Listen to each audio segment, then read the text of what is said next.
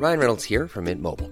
With the price of just about everything going up during inflation, we thought we'd bring our prices down. So to help us, we brought in a reverse auctioneer, which is apparently a thing. Mint Mobile unlimited premium wireless. Ready to get 30, 30, bit to get 30, bit to get 20, 20, 20, bit to get 20, 20, bit to get 15, 15, 15, 15 just 15 bucks a month. So, Give it a try at mintmobile.com slash switch. $45 upfront for three months plus taxes and fees. Promo for new customers for limited time. Unlimited more than 40 gigabytes per month. Slows. Full terms at mintmobile.com. Hey there, it's Michelle Norris. I'm host of a podcast called Your Mama's Kitchen. When I travel, I'm usually looking for a way to find a taste of home when I'm not at home. And one of the things I love to do when I am at home is entertain. And Airbnb allows me to do that. When I was in California recently, I rented a house that had a great kitchen. And when we were sitting around the table, we we're all thinking, we're in someone else's house. Someone could be in all of our homes as well. If you have a home, but you're not always at home, you have an Airbnb. Your home might be worth more than you think. Find out how much at airbnb.com/slash host. On this week's Squawk 7000, from the 20th of June this year, any pilot who resides in the EU must hold an EASA Part FCL licence when flying any aircraft other than those defined in Annex 1 of the EU Basic Regulation. Well, I'm joined by Mark Dwyer of Flying in Ireland on this episode as we explore some of the changes and give you insights into the relevant legislation. Mark, great to have you back on Squawk 7000. And we have a particular topic we're going to look at in this episode, and it's all got to do with a date on the 20th of June 2022. What's in store? Yeah, there's a few licensing changes coming in from the 20th of June this year. So if we go back uh, probably 10 or 12 years at this stage, the EASA published the aircrew regulation, and uh, within that, under Article 12 in particular, there was uh, a requirement written in there to say basically that if you fly an EASA aircraft, um, regardless of where it's registered, uh, you need to hold an EASA license. Now, there was a provision in that regulation for um, various states, including Ireland, to defer that uh, the implementation of that specific uh, requirement until the 20th of June 2022. And most states in Europe have been doing that uh, with an exemption, but uh, that runs out this year. So there's going to be a few changes for pilots operating, uh, particularly on foreign uh, registered aircraft and foreign licenses in this country. And will you create the distinction, if you would, for us, please, between EASA registered aircraft and Annex 1 aircraft then? Yeah, so you may remember a few months ago we had a chat as well about um, microlights and the extension of um, the the microlight definition. So uh, effectively, um, there's uh, in the um, basic regulation of EASA, we've got something called Annex 1 aircraft, and these are types of aircraft that fall outside uh, the European regulation um, infrastructure, let's just say. And they include um, microlights, uh, home built aircraft, uh, classic aircraft, um, ex military aircraft, and some other obscure types like um, aircraft that have been modified for certain purposes and things like that. So, uh, effectively, anything other than that um, is referred to as an EASA aircraft under the regulation. So, that includes your normal certified aircraft like your Cessna 150s, 172s, Piper PA 28s, basically anything with an EASA certificate of airworthiness. Now, you mentioned at the beginning that there's somewhat of, uh, you know, been a, derogation for Ireland uh, over the period of years. Is there any chance of that being extended? No, there won't be. Uh, so, as far as the regulation is concerned, it's written there 20th of June 2022. So, there's uh, the, the, there's no chance that that will be extended. Now, let's take a couple of specific examples because uh, around the country there may be the occasional American N registered aircraft flying in the country and the pilot is on an FAA license. Are they likely to be affected? Yes, absolutely. So even though um, they have an FAA license and they're flying an N registered aircraft, uh, they would still have to hold a EASA Part FCL license if they're resident in the state. So these rules that come in uh, w- when they do come in on the 20th of June, uh, they won't affect visiting pilots, only for pilots uh, that are resident in the EU. So, um, so in that case, for the for a pilot on an FAA license flying an NREG aircraft, or even for that matter, an FAA license flying an EIREG aircraft, um, unless that aircraft is an Annex One aircraft, like a microlight or a home built, etc., um, they will have to hold a an EASA license. Now, one of the things that's been going on in the background, and one of the reasons that the initial delay was put in place, was that um, the European Union and uh, the US were uh, talking and developing a BASA, which is a bilateral air safety agreement. And as part of that, there's an element of mutual recognition of licenses, uh, which means there's a, a, bit of a fast track, um, or yeah, I suppose you could call it best a bit of a fast track between getting a PPL airplane license from an FAA converted to um, an EASA airplane license and vice versa. Okay, and we'll look at the specifics, I suppose, in a moment of people doing those conversions. And the other thing, and again, I'm only asking this for thoroughness, is that uh, along with that, I'm guessing Brexit, G registered aircraft, any big changes? Yeah, I think that's going to be the biggest impact. So there are people flying around on American licenses and American aircraft, but there's actually a huge amount more flying around on G-Reg aircraft and on UK CAA licenses. And uh, since Brexit, um, the UK has left the EASA and the European Union, and therefore it's uh, non uh, now a non EASA license. So even if your license says you know issued in accordance with EASA from the first of January 2021, that's not the case, and it's now been transferred into uh, a UK national regulation. So there are, there are lots of uh, pilots flying around the country um, on a UK former EASA license, uh, which will now need to be converted to fly. Uh, sorry, converted to an EASA license even if they're flying a G-Reg aircraft. So you could be the owner of a G-Reg aircraft with a UK CA license, but if you're a resident of this country in on, on, in the Republic of Ireland, I'm guessing specifically, yep. you need the EASA conversion. Exactly. Okay. Well, let's talk about that conversion process then. We'll go back one step because you started with the FAA and N registered aircraft.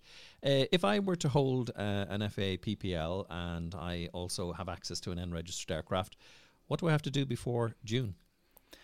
Okay, so under this uh, BASA, um, the Bilateral Air Safety Agreement, there was uh, what's called a technical implementation procedure was published, and if you go to the Flying in Ireland website and if you type in um, FAA or EAS in the search bar in the top right hand corner, you'll find an article uh, that I wrote for the website which details all of this. In there, you'll find a link to this technical imp- implementation procedure or TIPL and uh, within that it specifies the requirements both to transfer from a FAA license to European license and then vice versa because it works um, for the FAA system as well. So effectively, um, the requirements are you need to. Luckily, there's no theory exams required, so the agreement exempts that. Um, there is a flight test required, so the the standard PPL flight test uh, would apply.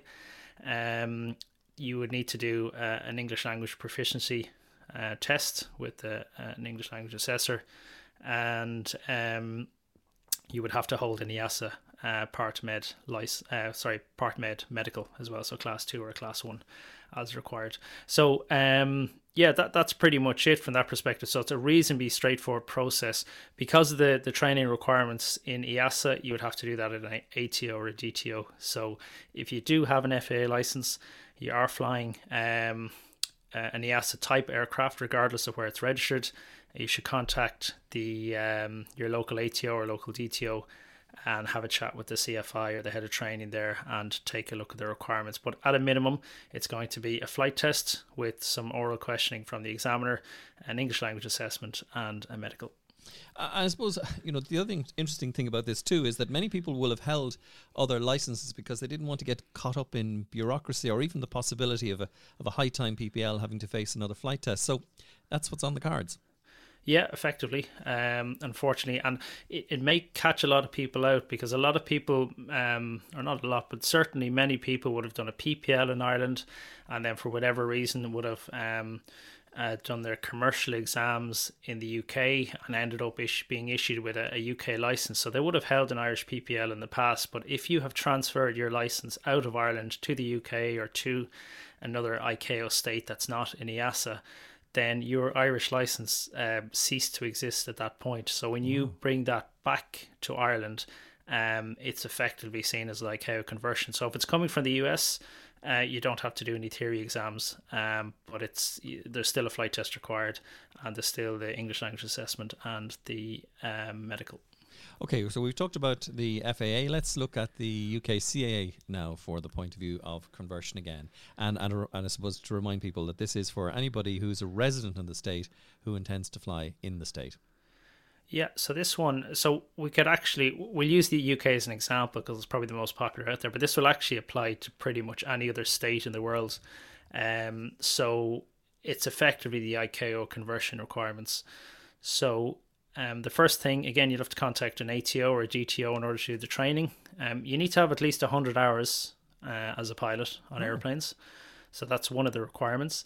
And uh, the second one, then, you will have to do two theory exams that's human performance and limitations and uh, the air law exam.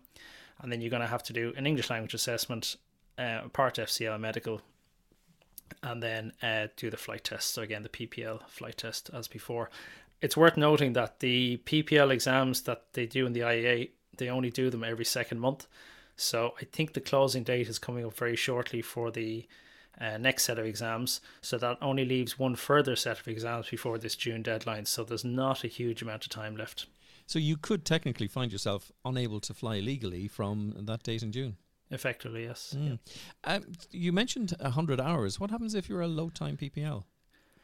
Well, unfortunately, if you if you have a low time PPL, um, you won't be able to exercise uh, the privileges uh, of your license uh, on an EASA airplane in in Irish airspace or in any uh, European airspace for that matter.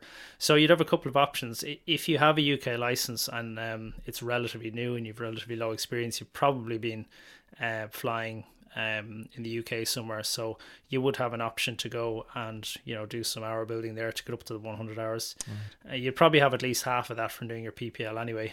Um, another option, this uh, these requirements don't apply to Annex One aircraft, so you could fly um, microlights, home built, classic aircraft that don't hold any EASA CFA, get the hours up that way, and then uh, build. So when we say the deadline is the 20th of June, um, if you're not flying those aircraft, then of course you could comply, you could build the hours up and then you could do the conversion post that date. It just means from the 20th of June you would not be able to fly any EASA aircraft regardless of where it's registered.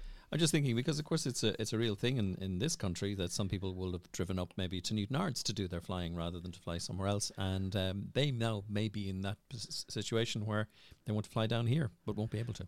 Yeah, as there's plenty of people in that situation, and uh, many, I think, would have seen the issue that Brexit threw up and would have decided to SOLI their license. So SOLI is a state of license issue. So SOLI transfer was effectively transferring your um, UK issued EASA license to an Irish issued EASA license.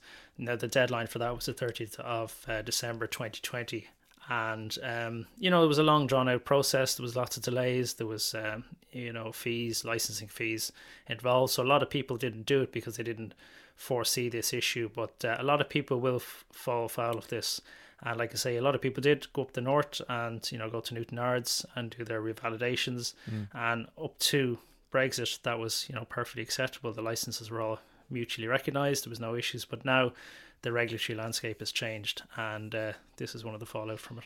I suppose for the people who might think that this is just you know officialdom gone crazy, you did say at the beginning that we were operating under derogation, and this had to be sorted out soon anyway. Yeah, it's been um, it's been written in the aircrew regulation for, for quite a while. Um, in fact, I think it's from from when it was published initially in 2011. Um, of course, anyone with a UK license, I don't think anyone foresaw Brexit happening. So that would that would never have uh, crossed anyone's mind. But certainly, it's been on the cards for a while, and um, yeah, it's unfortunate now that the, the a lot of people are being caught out with um, with Brexit, especially operating on a G-reg aircraft. Anecdotally, are we aware of uh, anybody running into any difficulties with this? Because I'm sure in you know in the best laid plans of mice and men, things don't always work according to plan. Yeah, I think there is. Uh, I, I think mainly one of the, the, the, main reasons we did the article on the website is to try and um, uh, promote or to to raise this issue because a lot of people haven't seen it coming, um, and you know this BASA and the the technical implementation procedure was only published in May last year. So that gave us kind of a fast track from an FAA license to um, to a European license. So yeah, I think it's going to affect uh, a lot of people uh, over the next few months. So the advice is to um, really have a look at that article on the website. The IAA also have a frequently asked questions section on their website uh, in relation to it. Uh, talk to your local ATO or DTO and see how it affects you. And um, yeah, if you need to go get the exams done, then get the required uh, theory from your ATO and, and get the exams out of the way. Well, the other thing, Mark, of course, we know is that we have people listening in over 32 countries to Squawk 7000. And if any of those pilots decide to visit Ireland, what's going to be the requirement for them? Okay, so if they're operating um, outside, so if they reside outside of the European Union, then the standard ICAO rules apply. So if they're if they're visiting on an FAA license and an NREG aircraft, and there's no issues. They can um, they can fly in and out as normal. Uh, same thing from the UK. If you uh, reside in the UK, you get a UK issued license in a G-Reg airplane. You're more than welcome to come and tour the, the country, and there's no issues with um, with licensing there. So this is purely for people uh, who reside in the state, um, or reside in the EU, I should say, be uh, more accurate. There's also um, an option of a validation so oh. validation where is where you can um, get your foreign license validated for a period of one year, and that would allow you to operate on your foreign license um, in Ireland on an EASA aircraft. I would have to probably advise people against that for a number of reasons. One, the requirements to get a validation are almost identical to actually getting the license itself. Right. You still have to do the exams, you still have to do the flight test. So if you're going to go to that effort, uh, you might as well just go and and get the process done and dusted and get it out of the way. The other thing people need to be careful of, especially for any budding commercial pilots, is that you can only ever be issued with one validation in your lifetime. Ah. So a lot of airlines rely on validations. Um, for example, if there's a, an Irish AOC looking for a UK AOC, you could operate on a validation for one year flying on that AOC, and vice versa. If you use your validation for your PPL, that means you can't use it for your commercial license in future. So it might, you know, end up costing you money or even a job in future. So with the requirements, I think the best course of action, if you need to change your license, is just to go ahead and do it. We'll be back with more after this short break. Millions of people have lost weight with personalized plans from Noom, like Evan, who can't stand salads and still lost 50 pounds. Salads, generally, for most people, are the easy button, right? For me, that wasn't an option. I never really was a salad guy. That's just not who I am. But Noom worked for me. Get your personalized plan today at Noom.com. Real Noom user compensated to provide their story. In four weeks, the typical Noom user can expect to lose one to two pounds per week. Individual results may vary. Hey there, it's Michelle Norris. I'm host of a podcast called Your Mama's Kitchen. When I travel, I'm usually looking for a way to find a taste of home when I'm not at home. And one of the things I love to do when I am at home is entertain. And Airbnb allows me to do that. When I was in California recently, I rented a house that had a great kitchen. And when we were sitting around the table, we we're all thinking, we're in someone else's house. Someone could be in all of our homes as well. If you have a home, but you're not always at home, you have an Airbnb. Your home might be worth more than you think. Find out how much at airbnb.com/slash host. I suppose, uh, you know, as we come towards the end of this chat, and I want to talk to you about something else in a moment, but how do you um, apply for this? Like, what's what's the process? I, I will be directing people to flyinginireland.com anyway, and you have some links there. Yeah, that's right. So um, the links are all in there. Um, the best thing to do, as I said, is to contact your DTO. So um, I'm the head of training at the Funfly Aerosports Flying Club in Clonbullogue. So if you have any questions uh, in relation to that, uh, send me an email info at funfly.ie uh, if you want to do the conversion with us, you can come down to Clonbullogue, or at least we can chat by email or by phone in advance so we can look at the requirements and uh, we can see uh, what they are specifically uh, for your case. In terms of applying for it, then, um, once you talk to your DTO, the first thing really to do is to get um, the exams out of the way because they're probably going to take the longest. So you may need a bit of revision uh, of airline human performance, and lots of the ATOs and DTOs around the country will be able to help with that, and then do the exams themselves. Um, if you also have a look at the IAA website, you see a list of air medical examiners. If you don't have a um, uh, an Irish or a Part Med European Class One or Class Two medical, and also an English language assessor. So in Funfly, we have a, an ELA examiner in house. So again, you can contact us there and we can organize the English language assessment as required. and then for the flight test itself, it's a standard um, Appendix 9 flight test, so like we all did when we did our PPL. Mm-hmm. But there's a, a, special form that needs to be completed. There's one specifically for the FAA conversion because there's specific requirements that are outlined in that TIPL document. And then there's a separate ICAO conversion uh, for every other license, including the UK. So, um, yeah, the best advice would be contact your ATO, DTO, have a look at that article on the website, and then you can contact us at Funfly if you need to. Well, fantastic that you actually have been across all of this information for the rest of us. Now, you've brought up Funfly, and that brings me to the next thing I want to chat to you about, which is the Funfly Wings Award. Yes, that's right. So uh, we launched this um, a couple of weeks ago now, and uh, it's modelled on some of the other Wings Awards that they have in other parts of Europe that have been quite successful. So I think um, we'd probably all agree that when we got our PPL, uh, we kind of lost the focus. So you know, when you're doing your flight training, um, you're always looking forward to that qualifying cross country, and then the mock flight test, and finally the skills test. And mm. we all go flying and bring your friends, family flying for a few hours. But uh, after that, um, kind of interest wanes a little bit, yeah. and uh, it's hard to you know, you're burning holes in the sky, it's hard to stay focused unless maybe you're going on to do commercial or whatever the case may be.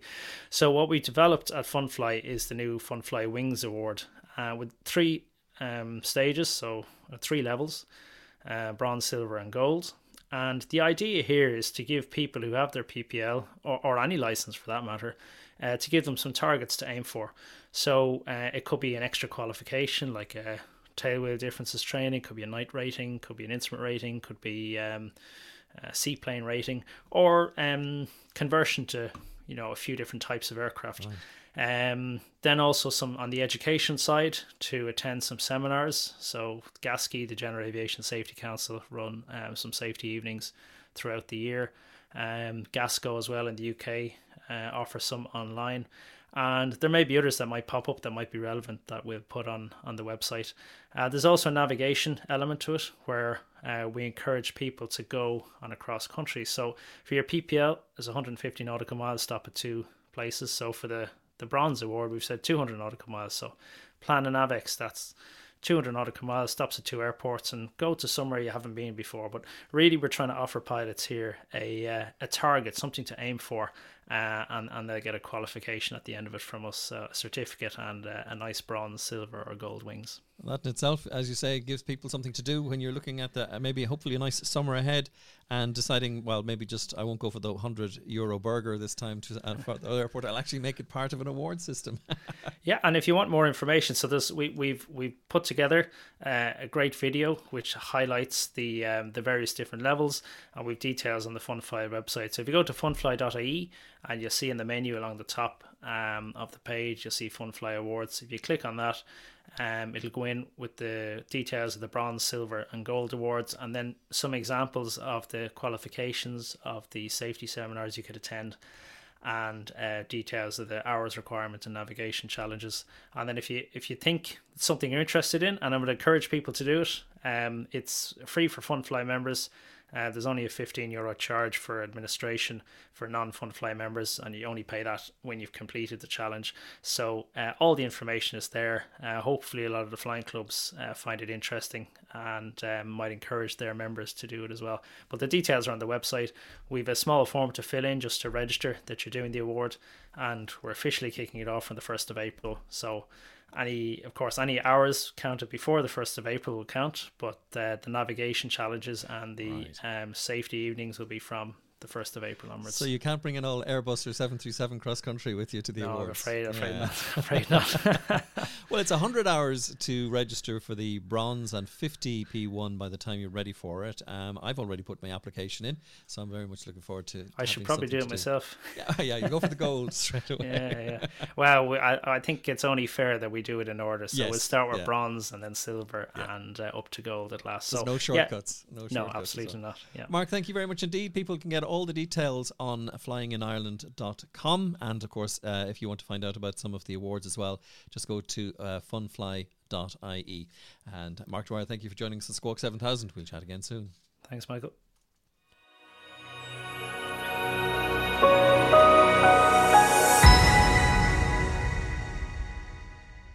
To get the news first, subscribe now to Squawk 7000 on your favourite podcast platform.